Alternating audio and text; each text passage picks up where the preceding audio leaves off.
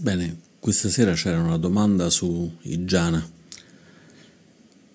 che è un tema sempre molto, molto affascinante perché sembra una cosa così incredibilmente strana, così incredibilmente esoterica,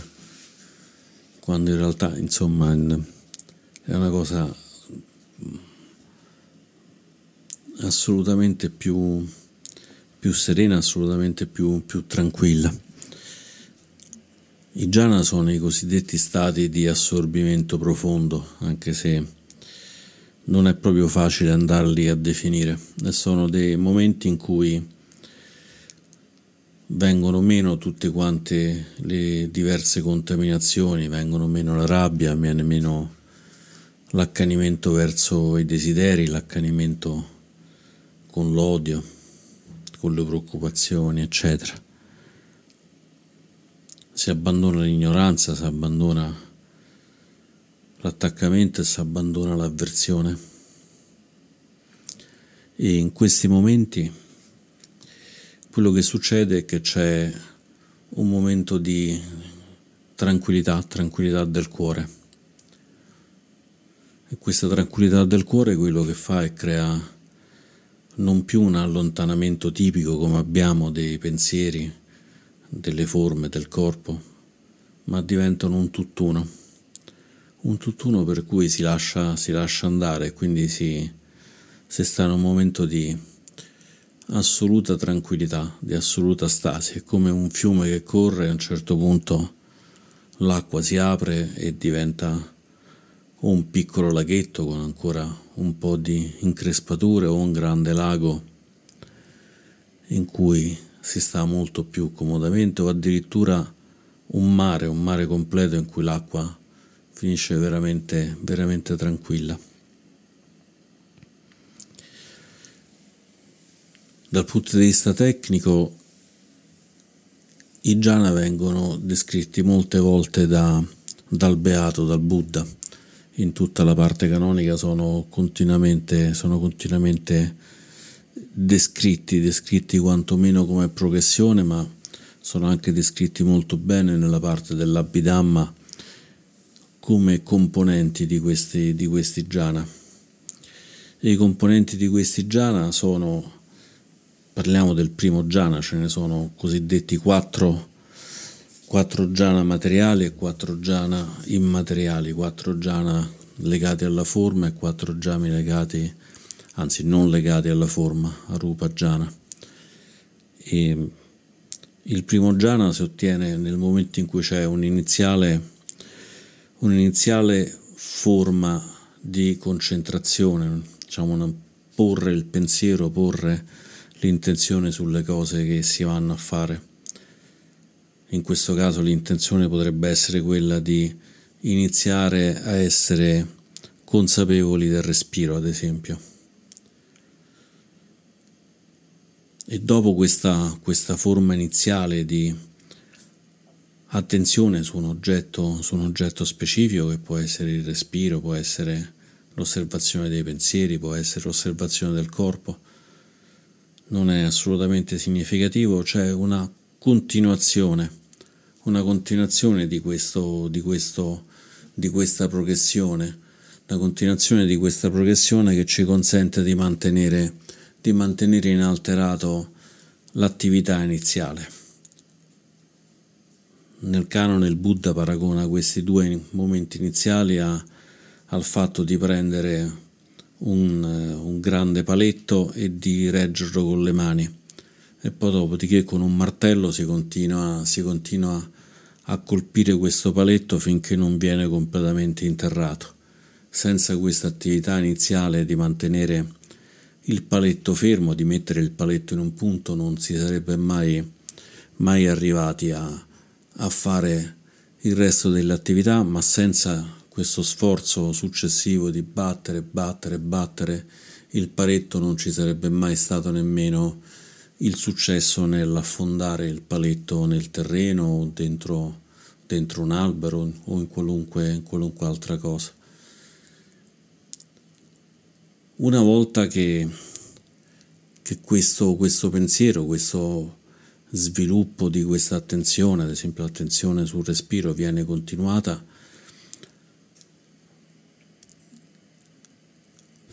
quasi naturalmente vengono a decadere, a decadere, tutti quanti gli altri stati che allontanano,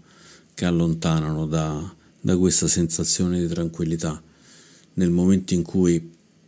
nel momento in cui chiaramente c'è agitazione, è già difficile colpire bene il paletto, ma sicuramente lo si farà magari con poca, con poca consapevolezza, con poco, con poco spirito di compartecipazione. Si potrebbe quasi dire che il, quello che serve diciamo, abbandonare tutti questi stati che portano lontani dalla consapevolezza in modo da poter diventare noi stessi una cosa sola con, con il paletto. C'è il paletto, c'è la mano, il martello che colpiscono il paletto, il corpo che fornisce energia alla mano, al braccio, ma diventano tutti quanti una, una, singola, una singola cosa. E questa operazione a un certo punto è come se fosse un lasciare andare, è come se fosse un momento di totale, di totale rilassamento. E questo ci porta alla gioia, ci porta a una gioia, a una gioia molto molto forte, molto forte può essere anche molto, molto intensa. E questa gioia molto intensa è una cosa che in un qualche modo è molto associata con il primo jhana, che è considerato proprio questa forma di, potremmo dire in termini occidentali, di, di estasi, anche se l'estasi sembra una cosa che soltanto pochi santi possono provare, ma invece è una sensazione molto forte che possiamo provare, provare anche noi. E una volta che arriva questa gioia, una gioia molto forte, magari si può lacrimare, può, ci possiamo sentire anche molto, molto mossi nel corpo, possiamo avere anche delle sensazioni molto forti a livello visivo, vedere ad esempio una luce, un qualche oggetto molto forte. Anche questa gioia dopo un po' comincia, comincia a rilassarsi, a comincia a rilassarsi e quindi questa gioia iniziale diventa un piacere più, più sereno, cioè quindi prima una gioia esplosiva e poi un piacere più sereno. Il Buddha paragona questi due stati a quando ci stiamo avvicinando a un'oasi, dopo essere stati nel deserto e vediamo che c'è finalmente un'oasi dove ci possiamo abbeverare e quindi non morremo di sete ma ci potremmo riposare e bere e quindi ci prende questa gioia irrefrenabile del fatto che stiamo sopravvivendo, che stiamo per andare a bere e il momento successivo di quando già siamo arrivati nell'osi, già abbiamo bevuto, ci siamo lavati e finalmente ci mettiamo sotto una palma rilassati a riposarci e questo è il secondo stadio della, della gioia. Stato della gioia che in questo caso però è direttamente correlato al fatto che abbiamo abbandonato, abbiamo abbandonato tutti quanti questi stati che ci allontanano che ci allontanano da, dalla tranquillità, ci siamo allontanati da quelli che si chiamano normalmente i Dhamma, tutte le situazioni non, non salutari, appunto la rabbia, l'ignoranza, l'avversione, l'attaccamento, sono tutti quanti Dhamma non salutari. Una volta che abbiamo raggiunto questo, questo stato, questo stato di, di tranquillità, allora a quel punto finalmente possiamo arrivare a un'unificazione, un'unificazione serena in cui non c'è più nessuna differenza fra corpo e mente, fra noi e gli altri ed è un momento di estrema, estrema serenità, estrema serenità che fa seguito a questo stato di enorme,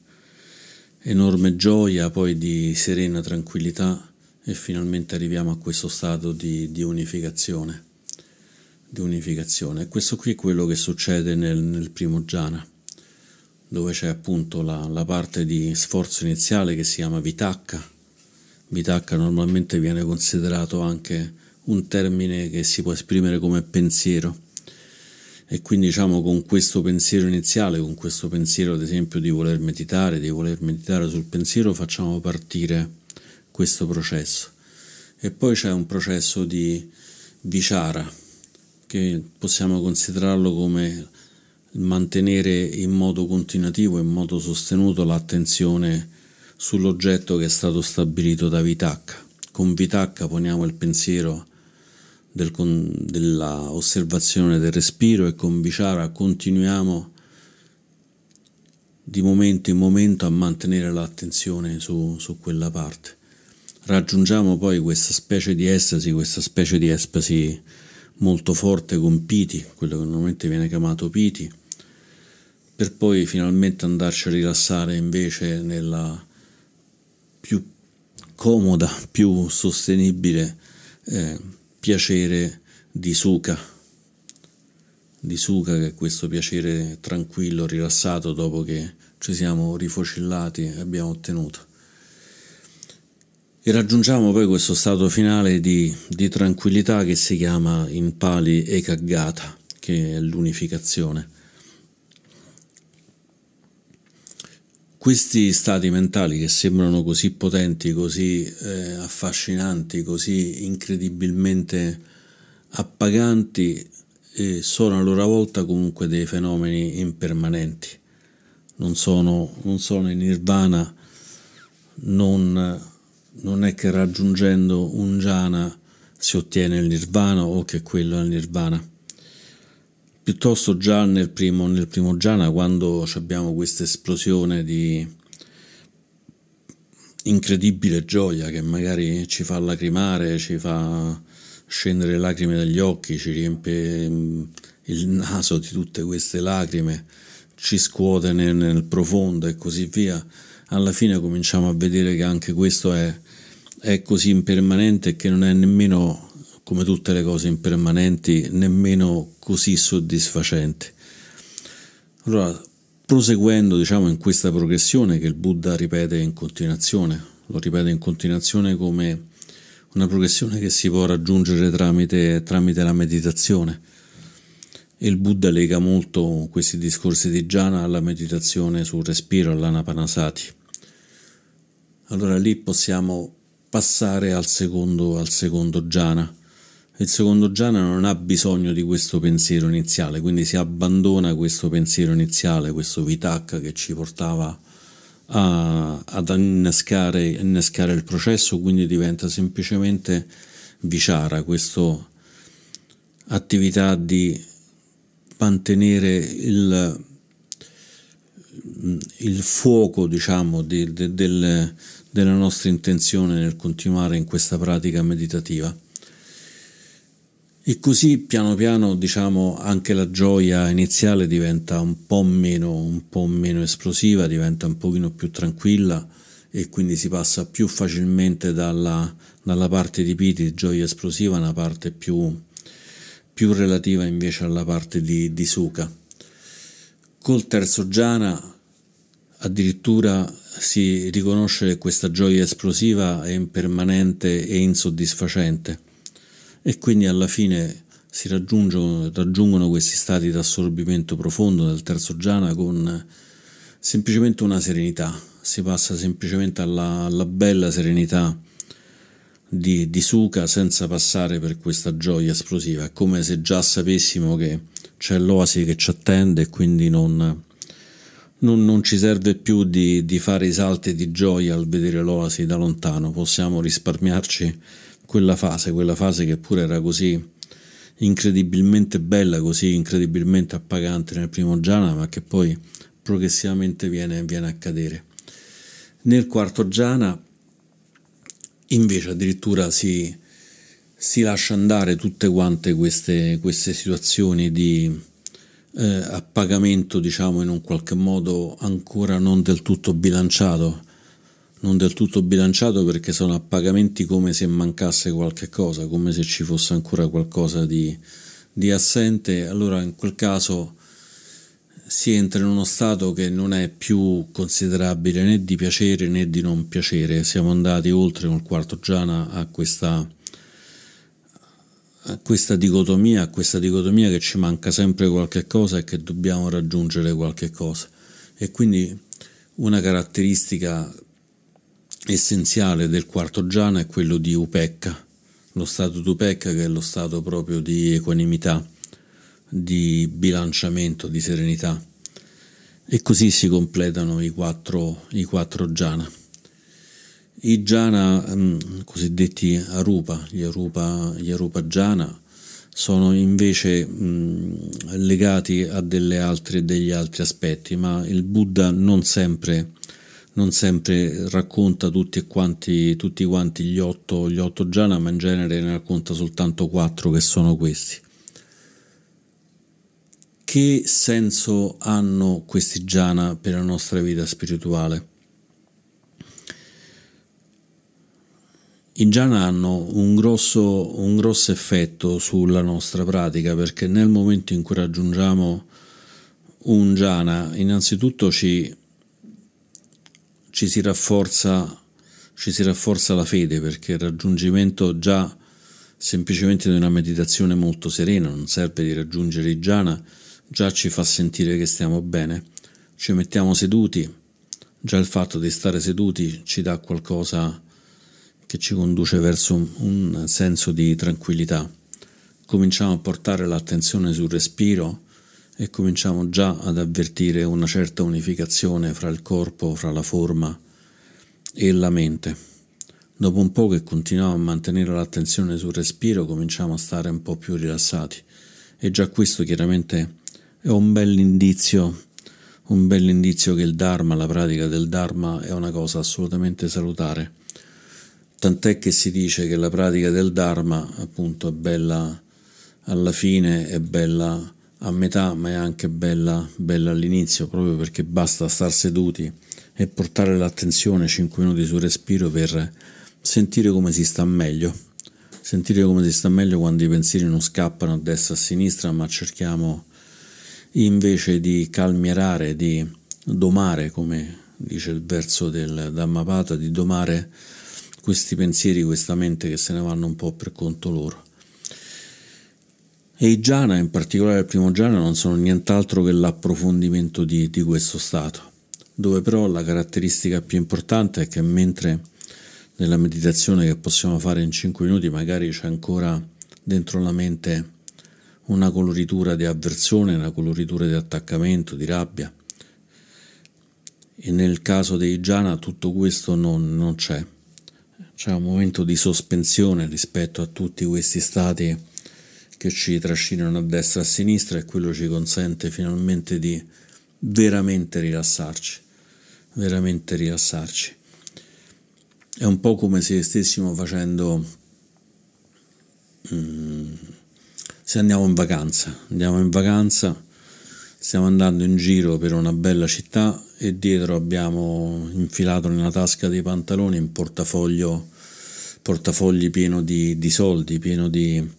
di, di, carte di credito e così via. E noi stiamo in giro che guardiamo le belle case, le belle costruzioni, i begli alberi, le persone che girano nella strada, ma stiamo per tutto il tempo col pensiero ancora a questo portafoglio, abbiamo paura che qualcuno, qualcuno ce lo porti via, dobbiamo stare attenti e quindi se sentiamo qualcuno che si avvicina pensiamo Dio mi stanno rubando il portafogli, se non sentiamo niente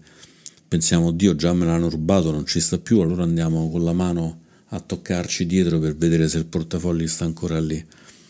E anche se facciamo tutto questo in modo anche abbastanza inconscio, camminando dentro una città con portafoglioni pieno di soldi, pieno di carte di credito, in realtà ci porta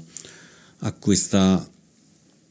vibrazione continua, a questo, a questo fastidio continuo di dover stare attenti, stare attenti a queste cose.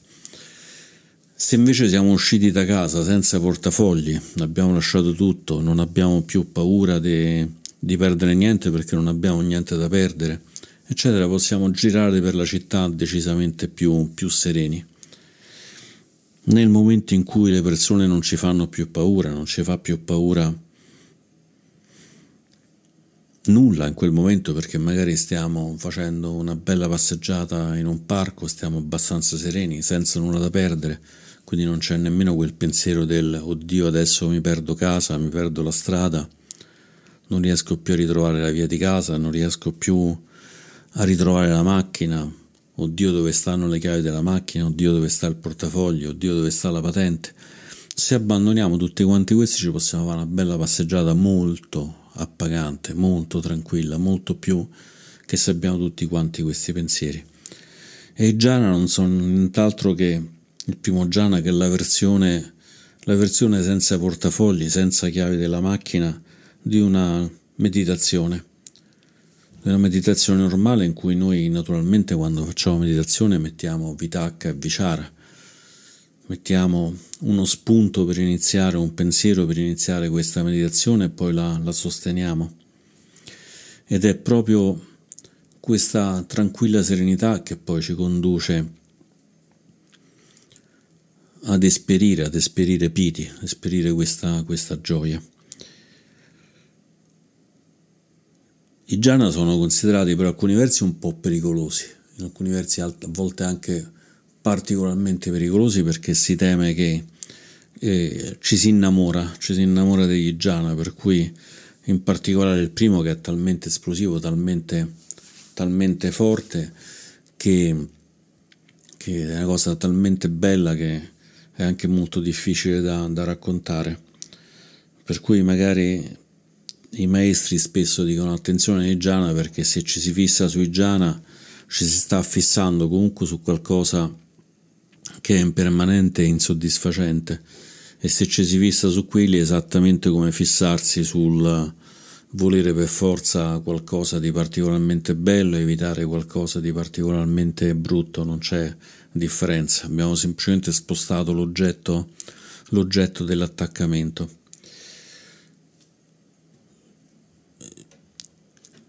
Io credo però che sia anche difficile rimanere veramente bloccati, veramente bloccati sui jhana, perché nel momento in cui raggiungiamo i jhana, anche il primo, anche il primo che è il più, il più mm, è un punto d'ingresso. Il Buddha racconta questi quattro jhana come sempre come una progressione. Si arriva al primo jhana, dal primo jhana si arriva al secondo, dal secondo al terzo e dal terzo al quarto cosa che invece non è vera per quelli, per quelli senza forma. Per questi quattro jhana che sono in progressione, anche il primo comunque dopo un po' sentiamo, sentiamo che c'è qualcosa comunque di insoddisfacente, proprio perché sono ripieni, ripieni di consapevolezza, ripieni di consapevolezza e quindi avendo in sé una base molto forte di consapevolezza è chiaro che poi progressivamente esce fuori diciamo, questa, questa mancanza di, di, soddisfazione del jhana, del jhana in sé. Del jhana in sé. È pur vero che per un periodo però ci si può attaccare, ci si può attaccare per cui il rischio è che si fa meditazione, se si raggiunge il primo jhana siamo strafelici, siamo strafelici di aver provato questa emozione così grande, se non la raggiungiamo magari ci arrabbiamo, ci arrabbiamo perché non l'abbiamo raggiunta e quindi quando ci arrabbiamo diventiamo più rigidi, quindi chiaramente diventando più rigidi diventa anche più difficile lasciarsi andare. È come se ci rimettessimo in tasca questo portafoglione per andare poi al centro del, della via principale della città, andiamo in giro a via del corso a Roma pieno di persone e quindi con ancora più paura di perdere questo portafogli. E quindi c'è questo meccanismo di continuo sballottarsi per cui sappiamo che già non vanno cercati ma poi li cerchiamo. Tant'è che la pratica dei jhana è, in realtà è quasi un, una pratica di mh, avvicinamento è come quando si vuole avvicinare un animale selvatico se noi vediamo uno scoiattolo che sta su un albero, se andiamo dritti verso lo scoiattolo, lo scoiattolo appena ci vede scappa via, inevitabilmente. Se invece cominciamo a muoverci molto lentamente, andiamo molto di lato, facciamo dei movimenti molto lenti e poi ci spostiamo un pochino e quindi anziché andarci in tre secondi verso lo scoiattolo ci andiamo magari in un quarto d'ora, può essere che lo scoiattolo stia ancora lì e lo possiamo raggiungere e vedere da da vicino. E se magari anziché uno scoiattolo è un cervo magari possiamo anche arrivare a non farlo più preoccupare di noi e poterlo, poterlo carezzare e quindi in qualche modo scoprire che noi il cervo siamo la stessa cosa e trovare il beneficio di questa, di questa unificazione. Per cui la pratica del jhana in realtà è una pratica che parte dalla pratica della, della sila, della parte di, di etica, di moralità, perché chiaramente per far sì che la mente si possa riposare serve anche di stabilizzare un po' tutti gli aspetti, se continuiamo a voler uccidere, se continuiamo a voler prendere ciò che non ci è stato dato liberamente, se continuiamo a mentire, a, ad avere condotte sessuali scorretti, ad assumere sostanze intossicanti sarà senz'altro più difficile. Quindi una buona pratica di Giana in realtà è la pratica già dei, dei, cinque, dei cinque, precetti, questi cinque precetti che abbiamo, che abbiamo nominato. Un'altra pratica è quella di semplicemente meditare, senza voler andare a caccia di niente, semplicemente trovarci dello spazio per noi per poter stare sereni qualche momento, qualche, qualche tempo, magari prenderci se possibile dei giorni per fare un ritiro in cui dare spazio, dare spazio al nostro cuore, al nostro cuore e mente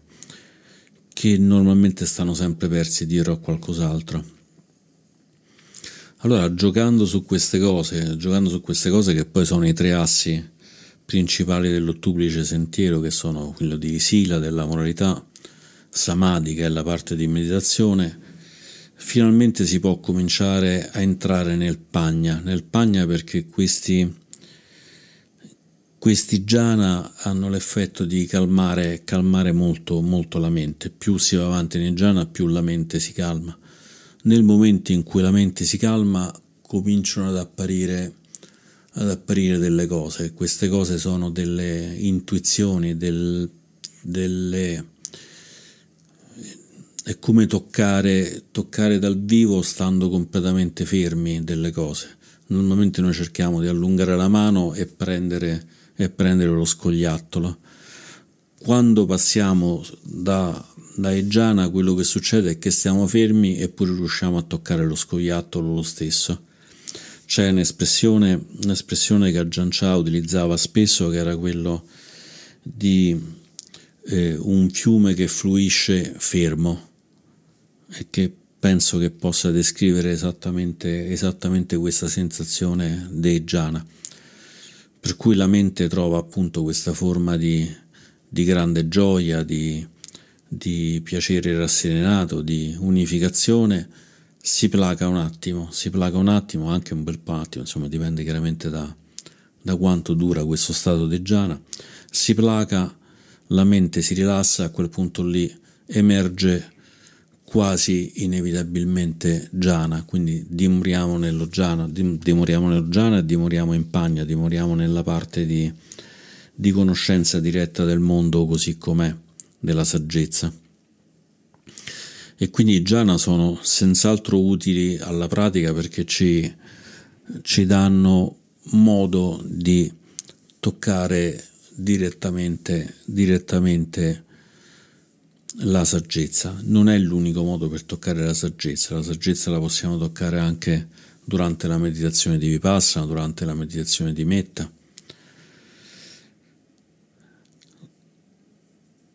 senza passare per i jhana, ma i jhana senz'altro sono un modo eccellente per, per arrivare a questa cosa. Non è necessario raggiungere i jhana per raggiungere l'illuminazione, ma senz'altro, senz'altro sono de, degli stati mentali che sono comunque estremamente salutari, estremamente salutari ed estremamente insoddisfacenti. Tant'è che poi si passa dal primo al secondo, al terzo, al quarto giana e dal quarto giana poi si può, se riusciamo a fare quel salto, se riusciamo a fare quel, quel movimento del fiume che si muove eppure sta fermo, riusciamo a toccare direttamente gli stati del, del Nibbana. Durante l'Igiana possono succedere delle cose, in, in generale i stati d'Igiana sono molto diversi da persona, da persona a persona, c'è chi li percepisce come una grande luce, chi li percepisce come una grande energia, chi li percepisce come un profumo, chi li percepisce come un suono. E poi sono tutte quante cose che tendono poi a svenire, queste qui sono le cose iniziali che poi dopo vanno a svenire. In generale poi durante la pratica di jhana ci sono dei cosiddetti segni dello jhana. Ci, mentre che meditiamo sentiamo che il corpo e la mente si, si rilassano, si ammorbidiscono e che mm, dopo che abbiamo fatto un po' di pratica di jhana sappiamo, sappiamo già riconoscerli, quindi questi qui diventano dei buoni amici, dei buoni indicatori che sta per arrivare a uno stato di jhana, stiamo per entrare in uno stato di jhana. Quindi questi stati sono preliminari. Magari all'inizio quando si fa pratica si raggiungono questi stati preliminari senza raggiungere il jhana e si confondono gli stati preliminari per lo jhana. Questo è un problema solo se stiamo andando a caccia di jhana, ma andare a caccia di jhana è, è una cosa non particolarmente, non particolarmente intelligente, diciamo, non, non ha particolarmente senso voler forzatamente cercare jhana quello che possiamo fare è voler con energia, con l'energia che è uno dei sette fattori di illuminazione, invece creare le condizioni per raggiungere il jhana perché sono un po' una specie di best practice, di buona pratica, di buona pratica della mente. E così come il Buddha ci dice nel verso 80 del, del, del, del Dhammapada, e ci dice che i costruttori di canali convogliano il flusso dell'acqua. L'arciere forgia le frecce e il falegname lavora il legno e il saggio, il saggio doma se stesso. È chiaro che qui c'è un lavoro, c'è un lavoro, non dice il saggio ha già domato se stesso o il saggio magicamente si trova riposato e così via, ma il Buddha ci dice i costruttori dei canali convogliano il flusso dell'acqua. Convogliare il flusso dell'acqua significa zappa e vanga, scavare e faticare per convogliare st'acqua e zappare e faticare nel caso della meditazione è la pratica, la pratica del, di tutti gli aspetti dell'etica, la pratica di tutti gli aspetti della meditazione, la pratica del saper lasciare andare magari semplicemente facendo molte meditazioni sul respiro, che è la forma che tradizionalmente è associata con i jhana, non soltanto il respiro, ma tutte le meditazioni di, che vengono considerate di samatha, di, di concentrazione. Le meditazioni di concentrazione sono quelle che in un qualche modo conducono, conducono a questo stato di grande concentrazione de, degli jhana. Che poi si vede una luce, si sente l'energia, ci si senta mh, pieni di qualche cosa e così via, questo è, è molto molto legato all'esperienza personale. Per quanto riguarda queste sensazioni possono apparire durante la meditazione anche dei, dei cosiddetti segni, dei cosiddetti nimitta, dei cosiddetti nimitta che possiamo utilizzare come, addirittura come forma di oggetto di, di concentrazione. Noi ne avevamo parlato quando abbiamo analizzato e abbiamo praticato anche le meditazioni sui casina, su, su questi cerchi di terra, d'acqua colorati e così via, in cui prima andavamo a visualizzare il nimitta esterno, che era proprio il cerchio, per poi visualizzare il nimitta interno, il segno interiore di quell'essenza della terra, di quell'essenza dell'acqua. E nei jhana ci può essere diciamo, la, la, produzione di un nimitta, quindi la produzione di un nimitta che ci dà in un qualche modo ancora un maggiore punto di focalizzazione su cui, su cui andare. Secondo Buddha Cosa il nimitta è sempre presente, la mia esperienza e non solo la mia è che il nimitta non è sempre presente nei, nei jhana. Addirittura ci sono delle delle teorie che dicono che tanto più il nimitta è di colore bianco, tanto più lo stato di, di jhana sarà un assorbimento profondo. Però tutte quante queste, queste osservazioni aiutano, aiutano, abbastanza poco. Quello che, quello che sappiamo è che mh, il Buddha ci ha descritto molto molto bene in tante occasioni e che appunto che c'è questa, questa progressione. Progressione prima di approfondimento, poi di grande gioia, poi di gioia rilassata e poi di unificazione fino ad arrivare ad Upecca, a questo stato di equanimità. Quindi i dettagli ce li possiamo andare a vedere da soli, non serve che ce li dice qualcun altro, anche perché se andiamo dietro a tutti questi dettagli poi diremo ah non ho raggiunto il jhana perché non ho sentito il mio corpo vibrare, oppure la vibrazione del corpo non è il jhana, è lo stato preliminare della, del, dell'aggiungimento del jhana. Non ho raggiunto il jhana perché ho visto il segno, non ho visto il segno. Ho raggiunto il jhana perché ho visto il segno. Sono tutte quante cose che sono eh, in, parte inutili, in parte utili e in parte però dannose perché poi ci, ci portano a una proliferazione mentale che è quella che allontana il jhana. Non c'è niente di più distruttivo del jhana di pensare ah ho raggiunto il jhana stiamo meditando raggiungiamo uno stato di assorbimento. Nel primo jhana c'è ancora una certa attività mentale c'è ancora una certa attività mentale.